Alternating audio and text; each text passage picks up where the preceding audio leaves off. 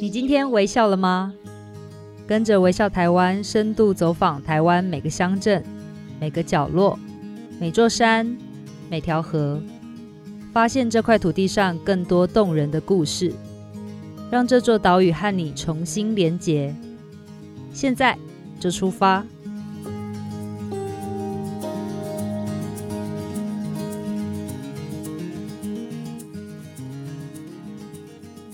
今天你微笑了吗？大家好，我是微笑台湾的总监李佩书。今天我们邀请到一位我自己很佩服的来宾，他在很年轻的时候就很知道自己要什么，为了达到目标，他是那种会逼迫自己走出舒适圈的人，所以他在26岁的时候就以一张竹制的椅子 flow 获选前往意大利的米兰设计展就是展出。现在他的作品呢遍布全台湾，很多人应该都看过，像是在日月潭的伊达邵码头有一个很大像鸟巢一样的大型竹编艺术装置，或是呢像在嘉义的布袋的海边、屏东东港的大鹏湾，还有那个新竹市的图书馆里面，其实都有他的作品。他是当代艺术家范承宗，今天我们就要来跟承宗聊聊，他是怎么将自己的设计专长结合古老的工艺，然后来去处理台湾其实有很多再不转移就随时会消失的深层文化。欢迎承宗，嗨，承宗。Hello， 大家好，我是范承宗。不是声称这是一个轻松的 podcast 吗？开头。我是不是要隆重的介绍你、欸、好有点重，有没有受宠若惊？没有，就是一个习以为常。好啊，那其实虽然我算了解你，但不知道为什么在我心目中你是属于那种天才型的创作者。不过我们还是来聊一聊，你在云科大其实是主修工业设计，我是学工业设计，对。但是我们一般都觉得工业设计其实都还蛮那种欧美啊，或者是现代感啊，甚至是那种日本的那种潮流感，但是那种属于现代风格的设计，为什么你后来反而会注意到传统工艺这一块？这是一个有点很肤浅的一个开始，对、那个时候我在念工业设计的时候啊，我在学校里面接触到的都是大部分我们学的都是什么艺术史，然后跟设计史都是来自西方的，然后里面会记录各个时代都会有一个或两个那种英雄式的人物，他做了什么，然后在时代上留下一个很大的创举啊等等、然后那个时候我就在学校里面接触到大部分是这些事情，然后以及在网络上，像我们平常就是很喜欢看一些有的没的嘛，然后大部分都会接受到觉得啊日本很多东西很美很棒，然后欧洲又怎么了，然后美国啊又有什么新的建筑啊，或者新的什么谁做了什么很棒的东西这样。然后我当时就是也是一个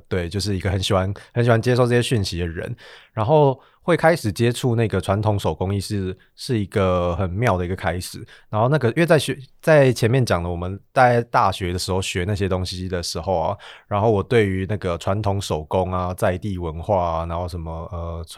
就是这些字眼、我就是没兴趣之外，我是觉得有点排斥，就觉得好像跟我无关，就是会觉得怎么好像有点老气啊，就是不想接触这样。然后像我们学校我们系上有一个老师，他是专门是研究的，他带的创作的方向都是这个类型的，跟那个传统工艺比较有关，对对，就跟传统文化手工有关的。然后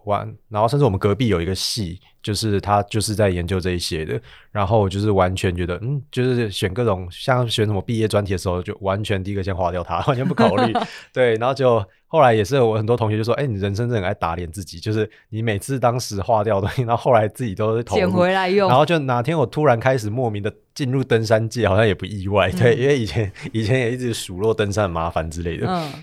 对，然后。就是我那个时候开始啊，就是对于传统工艺有兴趣，其实是一个其实我当时还是没有兴趣的。然后我是在那个网络上看到那个台湾工艺研究发展中心，他们那时候有一个艺计划，然后他们要甄选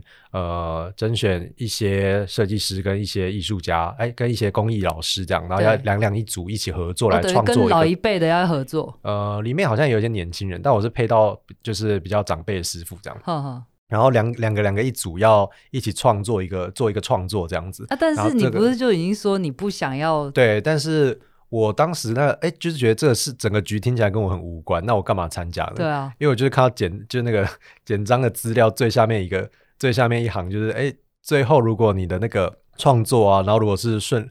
就是顺利受到那个就是可能有一个评选机制吧、然后最后顺利的话是可以到意大利去展览的。然后我当时是一个肤浅的人，我只是很想要去意大利这样，对，然后我就是投入了参加这个东西、然后参加这个过程我才去因为要跟师傅一起合作嘛，那我才看到那个师傅工作的环境啊、然后他在做事的过程啊，然后甚至手里拿的材料啊等等，然后当时我就开始觉得有一点点有兴趣，就觉得这些工具的操作手法、然后材质在手里的改变啊等等，开始有点兴趣、然后加上但因为那个 project 就是还是主要的最后那个作品的完成是师傅去执行它，然后所以我顶多就只能做一些尝试啊，做一些模型等等、然后我就觉得好想要去处理，好想要自己亲手做看这样，然后可是在那个 project 里面就会有一个这样子的距离，然后但我最后就很幸运的，我们的作品就被就获选，就可以去那边展览，然后那应该也是我第一次就是到海外去展览展出自己的作品。那时候几岁？那个时候好像23还24吧、对，然后英文极，那当时现在也蛮烂的，就是英文极烂但是就是一个天啊太快乐，我这样就是可以因为作品然后让我有机会可以被，好像作品很像是一个魔毯还是什么的，就可以把我带到世界各地、对、然后在那里展览的，就那一次展览给我很大的冲击，因为我们平常在像我自己因为在那个时候之前我还是学生嘛、然后就在学校或是在外面做一些展览的时候啊，其实不太就是跟民众的往来是不会有就那个接触的密切感没有那么强、然后结果在那一次的设计周展览的米兰设计周展览的时候，就是里面会有来自世界各地的人嘛，然后发现大家非常的爱表达意见，然后就会抓着你，然后就是看说请问这是你的作品吗、然后因为我当时太害怕，因为我当时做了一个很奇怪的椅子，然后我自己私人很喜欢，但我就觉得但做了会觉得很刺的吗？也不会很刺，对，它就是长得太怪了、就大家有兴趣的话可以就想办法 Google 可以找到它、它就太怪了，然后但那也算是我那个时候第一次就是比较像是把学校在工业设计学的一些价值观啊，像是什么椅子就要好做啊，然后要考虑制造啊，然后等等那些有一个比较主要学习到的一些价值跟一些我们所谓对椅子的标准嘛。对对对，然后我当时做那个作品的时候，因为那不是学校的一个 project 嘛，然后我当时还是学生、然后当时我就觉得反正不是学校的东西，那我就试试看，很任性的完全follow 我自己的心这样，然后我就全部那时候做了一个决策，就全部背道而驰，就是椅子所有要求的一些有的没的跟一些比较大的标准啊，或是大家怎么看待竹子，怎么运用竹子，然后全部都极端的相反，或是极端的想要跳脱，就整个颠覆它。我当时也没有那么伟大想到颠覆，但是就想说就是很任性，很像好像回到小时候自己在捏黏土的那种，好像我没有要 follow 谁的喜好，然后就我自己很快乐很直觉的去做这个作品这样、然后结果所以当时我很喜欢这个作品，但是其实我不觉得别人会喜欢，对，因为对于别人会喜欢吗？我没有什么信心，然后就我去展览的时候，就来自世界各地的人，他们就就是意外的就是大家很喜欢这个创作、然后很多人就跟我说他看到这个创作，看到这个作品，这个怪椅子，他给他什么感觉，什么想象等等，然后那个时候我就有点讶异，就是原来我那么任性的做一个喜欢的东西，然后在过程里面我很多，因为做一个东西过程里会有很多选择跟决策嘛，然后我全部都就是很任性，甚至有时候我知道哪个更好，但是我想要是不是可以怪一点等等，然后没想到这个事情是行得通的，而且是、就是这些人他没有看到说明牌，然后他直接看到东西，然后这样子的作品它的一些样子跟语言竟然是可以跟大家沟通的，而且是来自不同地方的人、然后不同文化的人，然后我觉得那个经验给我很大启发，觉得非常有趣，然后后来我就开始就是起心动念想说，那我可不可以就是因为我们在那个跟师傅合作过程里啊，我就找到了好多我很想要尝试，我想知道如果这样做会怎么样，那样做会怎么样，可是我就在那个 project 里面我比较受限，就没办法去自己做各式各样的尝试，因为它有时程啊等等，对，然后我后来就有那次经验之后，我就开始想说，那我是不是可以我是不是得要自己先会一些基础，然后自己才能够去更自由的去做很多我觉得有可能有机会，但是师傅都跟我说哎、欸，这不行的那些食物、哦、所以你才开始去尝试这个传统的技法。 对， 對， 對， 對，然后我就开始来拜访、就是上网找啊，或是问人，就是拜访一些各地的一些师傅，就是跟他学一些基础的东西，像是学做蒸笼啊，去学编草鞋啊，做一些竹编竹椅子啊等等、对，然后大部分都是我对那个物件有，就那个老物件有好奇，那我想要知道它的哪个部分怎么做，那我就会去想办法找到他，找到一个还会做的人，然后去拜访他，跟他学习，然后亲手做一次这样。那你目前做到现在，你觉得最困难的是什么？我觉得最困难的反而不是这些，我觉得最困难的是后面到底要怎么靠这个为生。对，这个是因为到后来我就发现哎、欸，我就很喜欢学这些东西，然后很喜欢做这些事情，然后甚至把它应用成，因为就每次学了一个东西之后，过程里就有好多你会得到很多很有趣的讯息、然后例如说哪些用材料的方式，哪些让材料变化的方式，或是一些很聪明的老方法，然后就会就是每次看到任何一点点讯息都会激发我很多的想象跟热情，就觉得好想要试试看把这个，例如说做蒸笼的方式能不能拿来做一个屋子啊，或者是可不可以拿来做不是蒸笼的东西、然后就有好多这种念头。对，然后所以在这个部分是觉得哎、欸，就是充满了很多想要尝试想要做的事情，然后但是就是后来开始成立自己的工作室之后，比较多需要，我觉得比较大的挑战是做喜欢做的那些创作，然后到底要怎么，但它这可以是我的，要维生，这可以是我的工作嘛？就是因为我可不可以不要去做一个别的工作，然后下班再来做这个事情？这可不可以就是我的全职工作这样？然后那个时候就是哎、欸，就发现学校没有教我任何，就是我没有得到任何的讯息，就是该怎么进行这件事，转换成商业模式这件事。对，或者是怎么样。或者是你做了喜欢的东西，它该在哪出现，然后它该怎么样找到会愿意付费，或是愿意去提供资源去把它完成的单位或人，就是那后来怎么解决这件事？后来我就是土法炼钢，就是直接硬弄。对，然后当时我就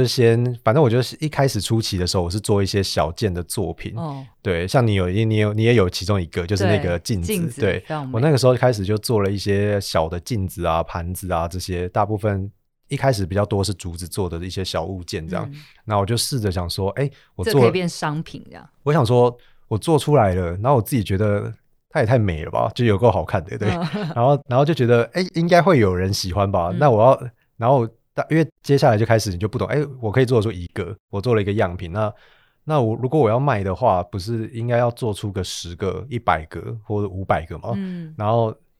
就马上就会出现问题一，怎么变出500个？怎么量产它？然后就是因为我想说，我做一个样品，我做了一个月，我怎么可能一个月做了一个镜子？对，然后就想说怎么样复制它，那我就开始去就在这个过程里面，就是一直回头会去看那个当初去跟那些师傅学习的过程里面，因为他们做的东西是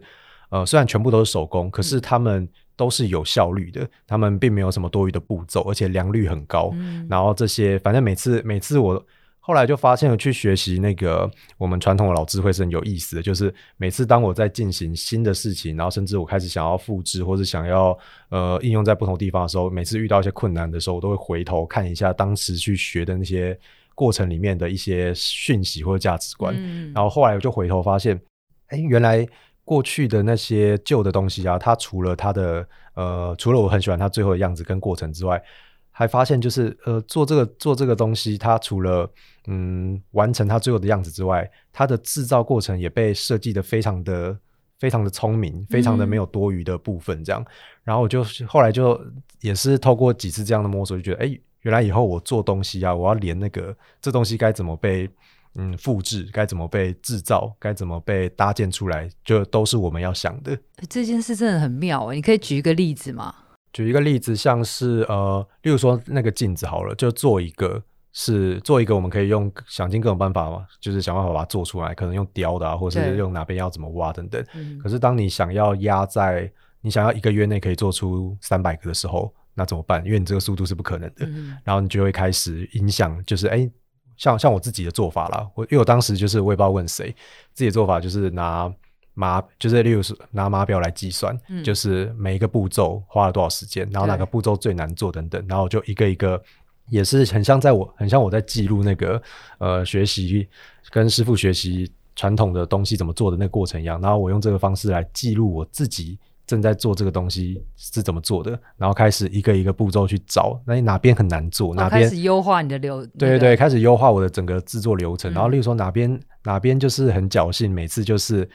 凭感觉，然后可能10次里面会有8次失败，就代表这个步骤有问题、嗯、对，然后那要怎么样让这个步骤稳定呢？是不是你要做一些制具来加速它，让它更稳定，或者是你根本该修改你的当时的设计这样、嗯、哼哼，对，然后就这样反反复复去优化这个部分，然后到后来我们开始有做一些雕塑啊跟大型的作品的时候，也是就是前面的这些经验都，后来我觉得前面的这些经验，甚至更早以前学习的经验啊，甚至是在学校里面学各种课程的经验，其实后来都会在各种在做各种创作的时候会出现，对对对、哦、就你完全没有想到，哎，以前大二的时候上的某个课的某一个事情，原来现在就是哎，还好那个时候有去学这样，对，嗯，这太有趣了。那不过你刚才也谈到说你的那个字典，或者说你的一些笔记，对。那其实我看过那个翻拍的照片，然后或者是我其实有时候跟你调片，我说哎，我要你哪一年的哪一个时期的作品，你完全就是可以直接抓档案给我、欸，我完全就会在3分钟之内马上给你一个 Google Drive 的 link。对啊，这很夸张，我就觉得你这应该是强迫症整理狂。你要不要讲一下你那个造型字典？像造型字典就是我自己有一个，就我每次都会想到一个问题，然后有时候那个问题很庞大、嗯、然后我就会自己问题庞大，就是问题太庞大我就不知道该怎么，就是我连我要搜寻什么关键字我都不知道，那我就会自己去想说就会拆解这个模糊的问题，然后让它越来越清晰这样、嗯、然后像佩叔刚才提到那个造型字典是我自己平常做的一个小功课，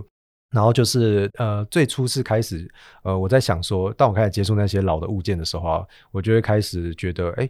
为什么100-200年前的东西都有某一种美感，可是它好模糊、哦、它到底是什么、嗯、然后就是你看到那个有时候你看到一个新的东西，觉得它上面有一些特征或是一些模模糊不知道什么的，就一个感觉，就觉得哎，这好像在哪看过，或是这好像这个样子是不是现代的，或者好像是某个时期，或是来自某个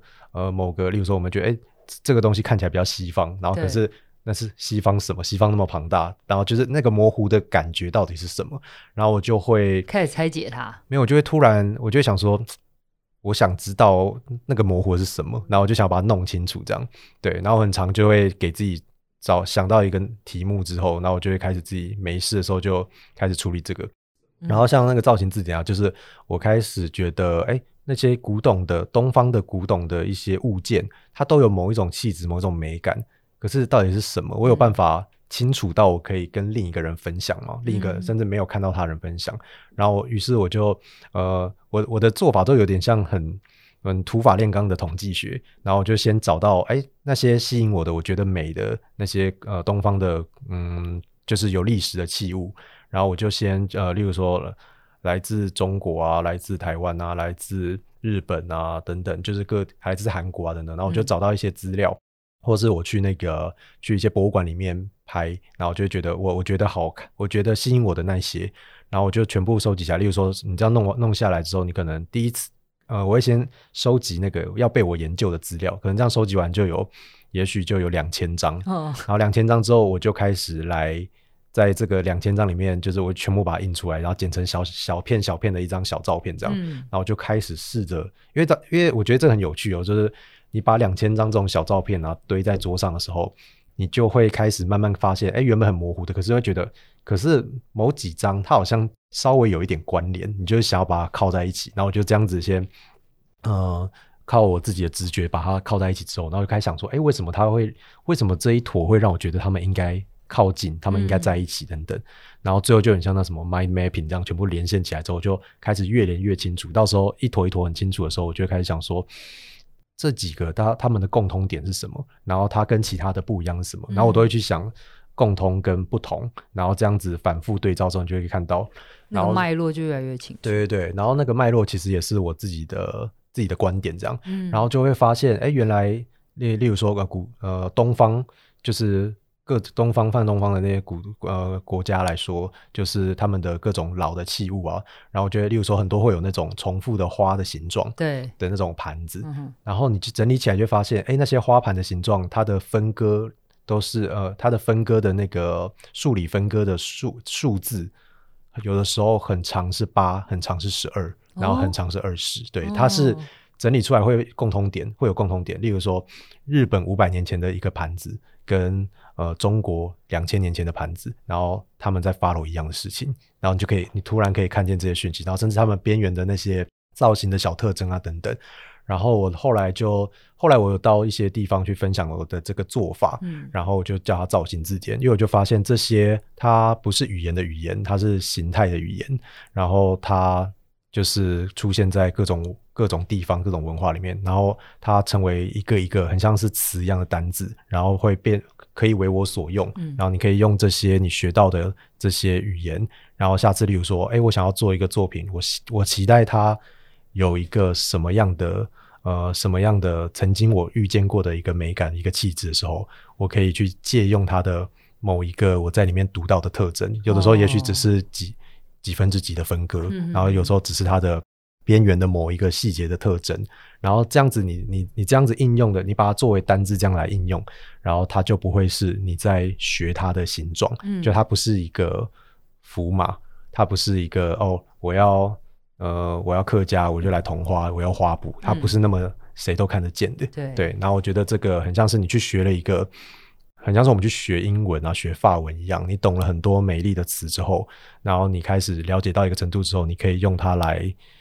说故事，用它来写诗这样、嗯、写诗 对，真的我觉得这件事情真的太有趣了，因为很多你的创作构想你不是在复制贴上，对，那其实是后面做了非常多的功课。但我自己的那个私人美学，就是觉得像我喜欢的一些电影啊，喜欢的一些创作者甚至歌手都是这样，那我就是背后这些努力啊什么的，我都在我的作品上面都不说不提、嗯、对、嗯、然后像很多人觉得我们作品都长得很简单，然后或是看起来很单纯，看起来好像没什么，对，然后觉得对这就是我要的，对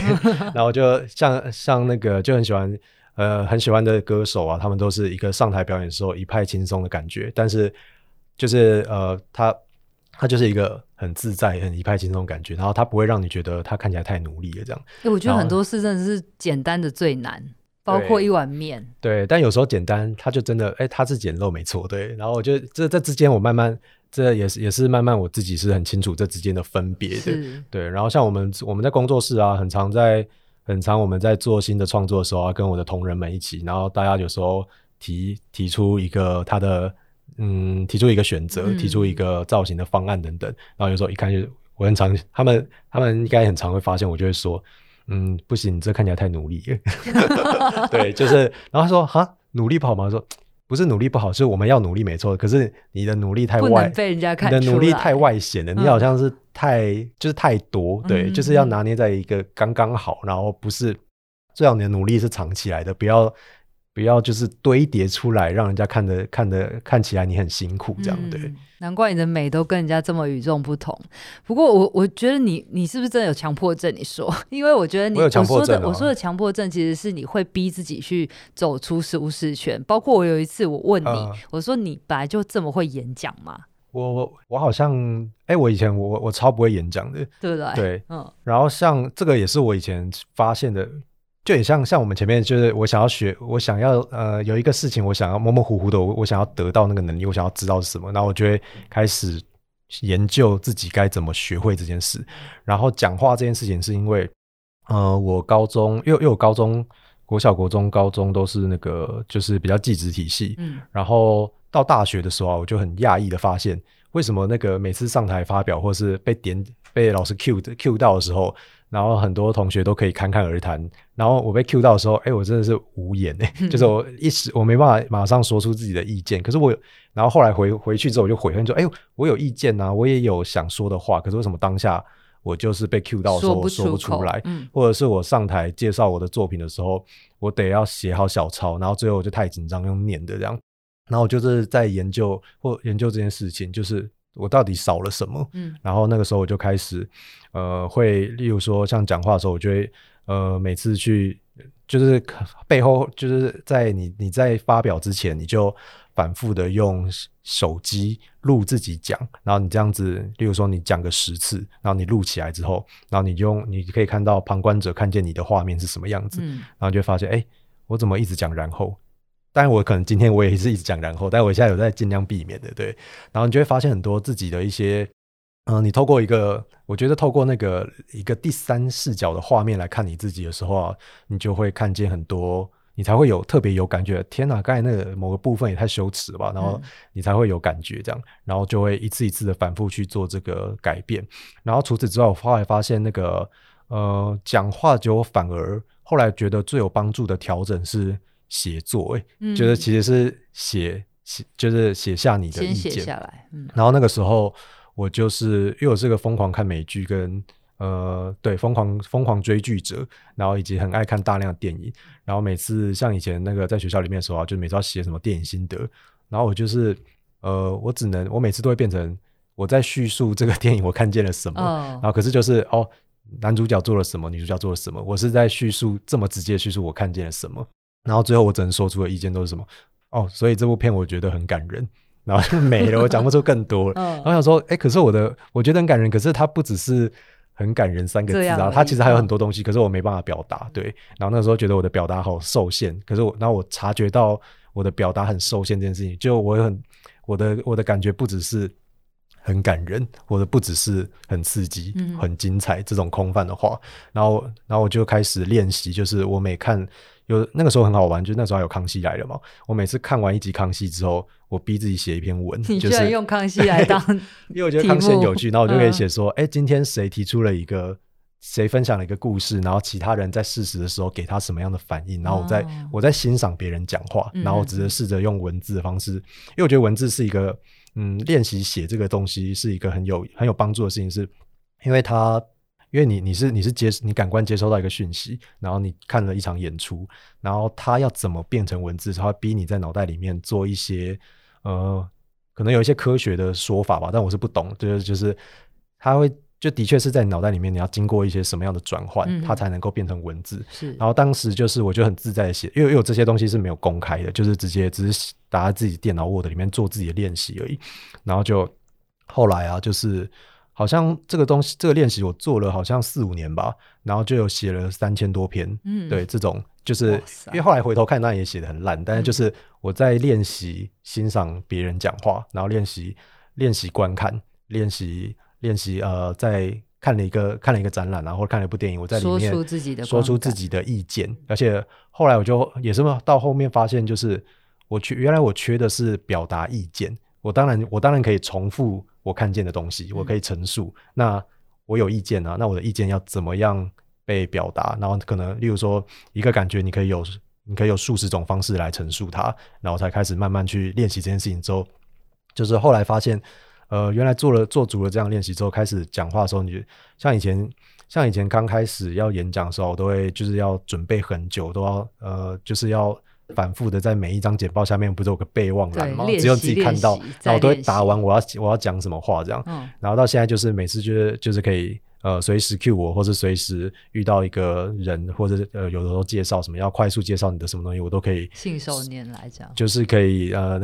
随便讲这样。果真就是其实我们一开始提到说你在我心目中是一个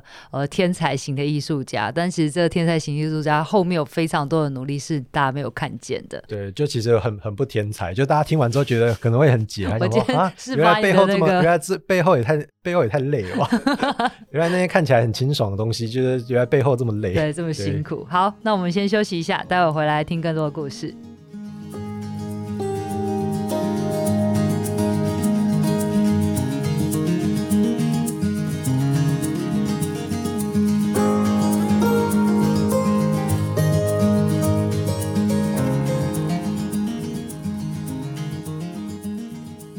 欢迎回到节目。今天我们邀请到的来宾是当代艺术家范承宗。刚刚我们跟承宗聊了很多，他就是拨开他那个偶像外衣下面素颜的他到底是怎么样。不过我现在进一步我们要了解他的作品。那当然我觉得承宗的作品有很多，我们没办法一一讲完。不过我这边选了几个自己蛮喜欢的，像是我们是不是应该要先从那个日月潭那个全屋开始讲？那让我蛮感动的。那个 project 是一个，就之前我们日月潭的那个风景管理处就邀请我们去日月潭的湖边，可以就是日月潭的这个环湖一圈找一个地方可以给我们一些资源，可以做一个创作这样。对。然后那时候因为我们每次因为那个时候也是很初期，那个时候我其实没有太多做户外作品的经验，然后那个时候就开始想说那我们就来找一下，我们就环湖，我们就开着车环湖一圈，然后去找，试着想要找到一些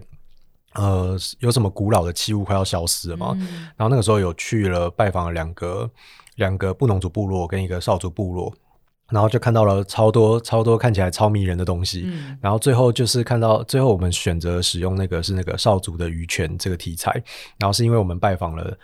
就透过引荐然后去拜访了一位叫袁光和的一个耆老，然后那位老先生他是邵族最后一个会做邵族渔泉的人这样。渔泉是什么？渔泉是一个那个用竹子跟藤有可能用藤或是其他植物，但主要材料是竹子编织出一个像格栅的一个小小的容器，然后有的也可能有的民族可能他的渔泉非常巨大这样，然后大家像篓子这样子，对对，像鱼篓，然后像泉这个字就是一个竹字旁下面一个泉，就大家有兴趣可以，你觉得就是现在马上拿手机搜寻渔泉就可以看到它的图片，就可以看到你的作品吧。对，就是因为我们有在那个就是。对，你如果搜寻 Google 图片会应该有在出现在第一面的，有个很大的东西。对，然后像那个时候我就发现这个东西，在那边认识到这个东西，我就觉得天哪，它长得太美了吧，就很喜欢它的那个结构感跟清透，然后很镂空的那个细致的美感。然后我就然后我们就请那个老先生说，那你可不可以教我们怎么做这样？然后他就很大方，他就很开心的教我们怎么做。然后我们在那边就是自己学习，然后做了一个，这是。就做的过程里的时候就越做越喜欢，就是因为它过程里面很多我们看到完成品的时候看不见的一些做法跟一些制作过程中的一些讯息，就是让人更喜欢这个东西。然后后来我们就那个时候我们还在找题材的阶段嘛，然后那个时候我就是因为那个过程太迷人了，我就觉得好，那我一定要，就好想把这些渔泉的这些美感啊，渔泉的那些编织的技术啊，它独有的一些结构的特征等等，这些我觉得很好看，然后很有魅力的部分，那我是不是可以用创作的方式，用这次的创作机会跟资源，怎么样把那些藏在背后的东西外显出来，让所有的游客啊或经过的人都能够知道，然后甚至可能有的大家可能不太知道，就是原来日月潭的邵族有这样一个这样一个迷人的小东西这样。然后所以那个时候我们就开始，因为渔泉原本是抓鱼嘛，然后可是现在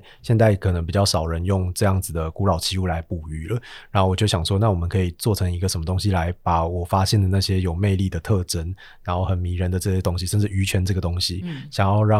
要很高调的。告诉大家就是这里有一个很有趣的东西，然后大家可以多来认识它这样。然后那个时候我们就在那个日月潭的湖边做了我们的第一个那个叫做全屋的作品，然后像那个时候我们就做了一个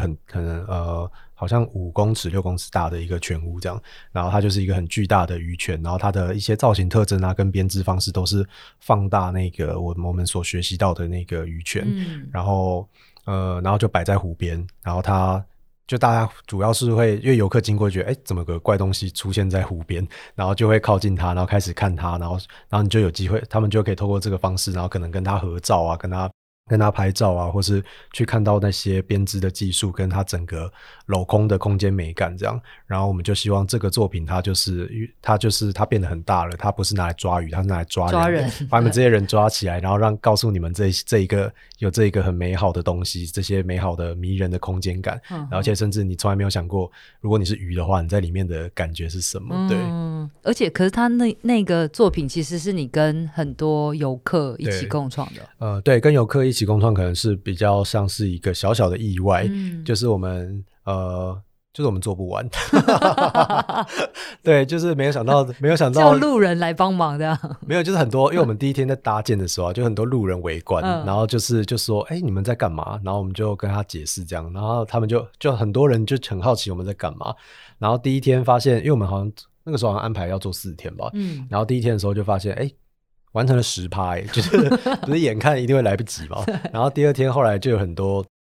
游客来经过的时候，我就跟他讲说哎、欸，我们这边有一个免费体验的活动哦，你要不要如果你有兴趣的话，你要不要就是不要再去逛街了，你要不要来这边玩，这样就是来我们教你做这个很美丽的东西、嗯、然后你可以一起参与这样，太聪明了。然后后来就超多人加入了，对，然后对，就那个时候是透过这样的方式，然后后来这个做法也影响了我们后面的一些有几次的创作计划也是这样、嗯、然后我们就发现哎，原来真的他要亲手做他的那个印象深，就是这个老方法就可以写进这个人的身体里面，然后也从这次的经验里面发现，就手工艺真的很有趣，它就是它不是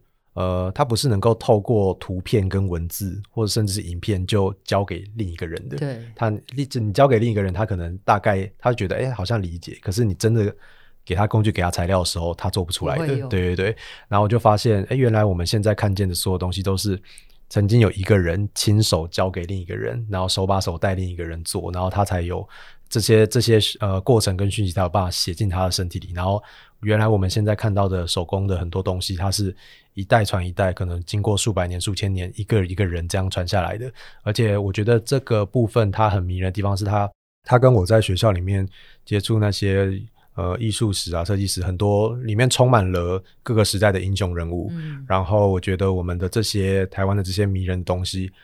他没有一个发明的人，他没有英雄、嗯、然后可是没有英雄你可以很浪漫想说那所有人都是英雄的， 对， 对，然后就一个一个传下来的人，然后那些你不知道是谁的人，然后他们都是让这个事情有机会出现在我们现在生活里面的，就现在还能够看到他的一个传递的人、嗯、然后我们都不知道他是谁，对，然后可是你会知道，你虽然不知道那些人是谁，可是你知道你现在看见的这些东西背后有充满了无数的人用他一辈子一辈子这样传下来的。嗯，我觉得这也是传统工艺的魅力，因为其实现在很多技术我们常常都会就是藏不，但是对于他们来讲，他们就是很乐意交给现在的下一代，就是怕消失吧。嗯嗯。不过前阵子我们来到那个花莲的光复，有一个大农大富的平地森林公园，那边是不是最近也有一个你的作品？那个是我们在那个庞炸生活节里面做的一个创作。然后庞炸是什么意思？庞炸是人，哎、欸，啊，好害怕讲错，压力很大。反正应该我在现场理解、就是人，对，他是人。然后那个时候有一个音乐活动，然后那个负责筹划的人他也是你们的人哦，嗯，对，就是阿达，我们家记者，你们家记者，对，你们家记者群之一，然后他是负责筹办这个活动的那个企划者这样、嗯、然后他那个时候就因为他每次我们之前有合作过几次关于表演的现场的一些装置啊作品什么的，然后后来就他每次就是很不想要用那个现成的 truss 或是那种舞台的搭建那种现成设备，然后他就找我去做一个特别的舞台，然后这个舞台我那个时候就是想说可以用我们的另一个创作计划叫做筑巢计划，嗯，这个系列创作，然后我就去问他说那在这里面在你们在这个地方有没有什么对你们这里重要的鸟类呢、嗯、然后就跟我说有个叫大冠鸠的，它对阿美族来说是很重要的一个鸟类，而且它的确会出现在那个环境里面，就天上有时候会飞过这样、哦哦哦、然后我们就想说好，那因为我们的筑巢计划是在研究那个鸟类筑巢的方式，因为我们过去我们很多作品都是一般人都觉得那个鸟巢应该都长一样吧，然后鸟巢长不一样、哦、鸟巢博大精深的，对，像我们以前就是我们很多作品都是跟那个跟学那个人类的那个古老的手艺文明嘛，那手艺文化这个部分，然后我们在想说是不是除了人之外我们可以跟谁学，嗯，然后也是这种关于古老的然后有方法的然后一代传一代的这种事情，然后那个时候我们第一次做也是在日月潭，然后那个时候我们就聚焦到就是发现鸟类它每一种鸟它筑巢的时候其实它是有意识的，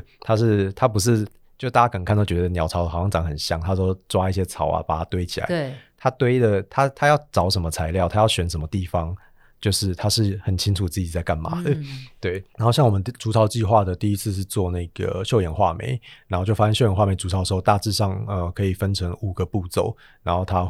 很清楚的5个步骤他要什么材料，然后怎么样搭建、就是根本是一个小工程案这样，是就是一个小建筑师的感觉。然后后来就觉得天哪，这个太有趣了吧，然后我们就开始筑巢计划，就是去了解这些事情，然后透过我们用因为当然他们用的材料都很脆弱嘛，我们没办法就用一样的材料，我们就会用那个我们人类熟悉的一些木材啊、竹子啊或者绳子之类去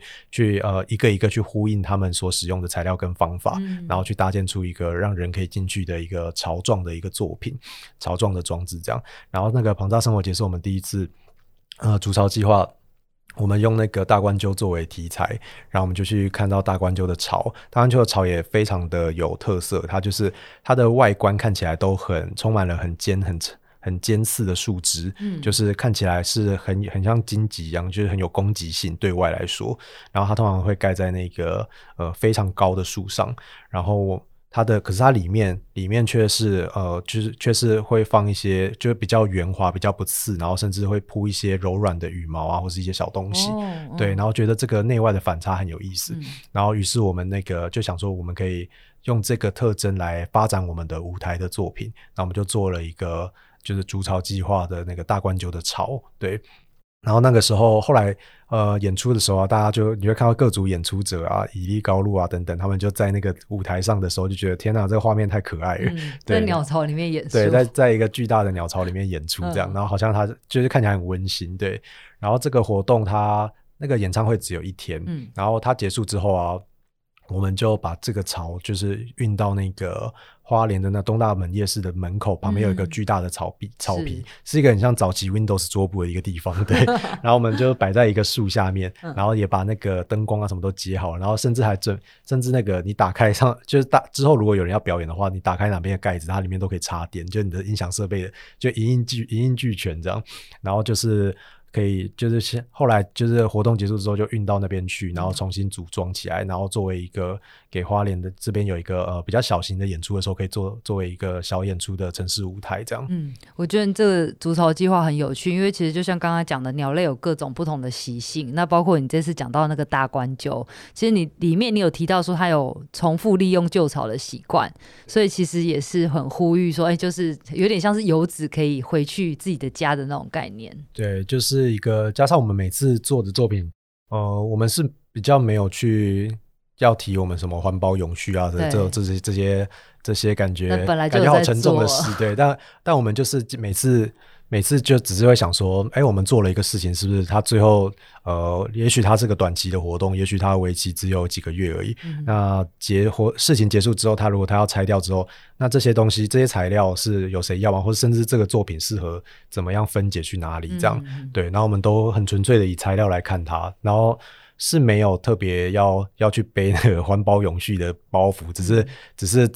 我自己就是觉得可以不要浪费的话就尽量不要浪费这样，没错。那其实还有最后一个我们很想介绍的是，在10月的时候有一个新竹的光临艺术节，这里面也有你的作品。对，新竹光临艺术节，我是那个客家文化区的策展人，然后我们的位置在那个新竹的北大公园，就大家 Google 北大，就台北的北大学的北大公园，就会找到那个公园，它是一个很漂亮的公园、然后我们在那边策划了这个客家文化区嘛，然后里面有3件作品，然后这3件作品都是去找那个客家的生活里面，就是会经常在客家生活里面出现的3个物品，然后它一个是那个油纸伞，然后一个是竹子做的团扇，然后还有一个是米筛木、然后米筛木大家可以用像米苔木来理解它这样。然后我们就除了我自己之外，然后另外邀请了一位建筑师叫甘明元，然后还有盛玉婷跟王世元2位老师，他们是研究机械手臂的，然后我们就想到这几组人怎么完全不一样的，怎么凑在一起啊，怎么跟客家要扯上关系对，然后我们就用很不一样的观点来看客家的这种常民文化、然后大部分就是用那三个题材的制造方式，或是在里面发现的很迷人的结构来做应用。然后我们灯区我们的这个区域很特别啊，它就是三件作品白天跟夜晚都是很值得欣赏的。所以大家如果你想要来参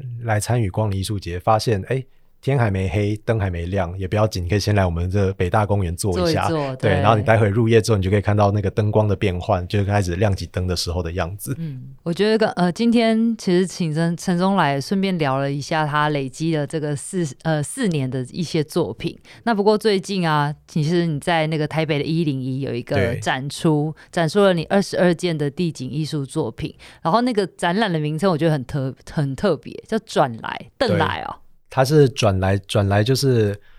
转来可以是那个客家话，哦，就是然后也可以是那个台语这样，转来在客家话转来，就是回来了，对。然后我们的那个英文标题是那个 go back to somewhere only we know，就是回到那些只有我们知道的地方，对。然后里面的22件作品，然后还包含其实有23件，就入口处有一个很大的新的为101创作的全屋也摆在入口，对。然后欢迎大家可以来我们这边，来这个101的1楼展出，然后你可以走进我们的全屋里面体会一下被捕的心情这样然后也可以走到展览里面去看我们的22件作品的，就是4年来的22件作品。然后可以就是桌上会有那个缩比的小模型，然后墙上会有当时在那个现场留下的那个影像记录。嗯，就是你还没有办法来到那个台湾各地去寻找陈松的作品的话，没关系，先去101看一看，做个功课。对，101有一个这个可以把它视为一个懒人包，好，就是大家可以先去看一下，然后去看的时候就是可以那个 at 我的 IG， 这样可以告诉我你来过了，对。好，我展览一直到11月9号，那最后11月19，11月19号，对，所以时间相当充裕，大家可以下班啊，然后如果你在信义区上班的话，中午午餐的时候啊就之类的就可以走过去了，就晃一下，对对对。好啊，那最后我们想要问一下，你对未来的作品你还会希望有什么突破或改变吗？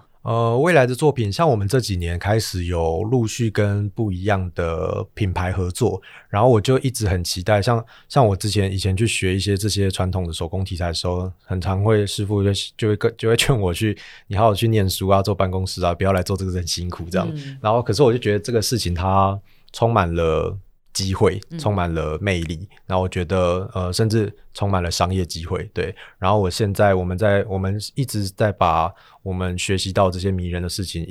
试着应用在各式各样完全没想到的领域，像例如说甚至应用，甚至跟完全不一样的品牌做合作。然后像可能有的人觉得我们这样的创作，我们是很商业的艺术家，然后我觉得我觉得这个事情就是我在不断的挑战，我想要把大家认为可能慢慢比较少人愿意接触的这些题材，然后用新的方式去实现它，然后所以我会需要跟各式各样不一样的品牌合作，甚至不一样的状态或是不一样的机会合作。然后我只是想要去不断的挑战它的可能性，例如说我们的传统手工艺可以跟爱马仕合作出什么等等，对。我觉得这就是陈州未来想要带给我们最大的传统工艺的魅力。那其实我很喜欢你某一次采访的时候说了一句话，你说我是用分享的心态去创作这些作品，就好像你看了一部很好看的电影，但是它不红，你就会觉得它怎么不红，所以很想要跟大家推荐它，然后跟大家分享它。我觉得那个不红的电影可能就是我们眼中的传统工艺，现在范承宗正在用他对美的理解跟诠释去转移这些文化智慧，让他们重新被这个时代需要。今天非常谢谢陈宗带给我们这么精彩的故事，谢谢大家。好，也谢谢大家的收听。如果喜欢我们的节目，记得给我们5颗星。有什么想说的想听的内容或者是意见，都可以留言或者写 email 跟我们说。还没有订阅或者是追踪的听众朋友呢，也赶快去订阅起来，才不会错过我们的节目。今天微笑台湾就到这边，我们下次见，拜拜，拜拜。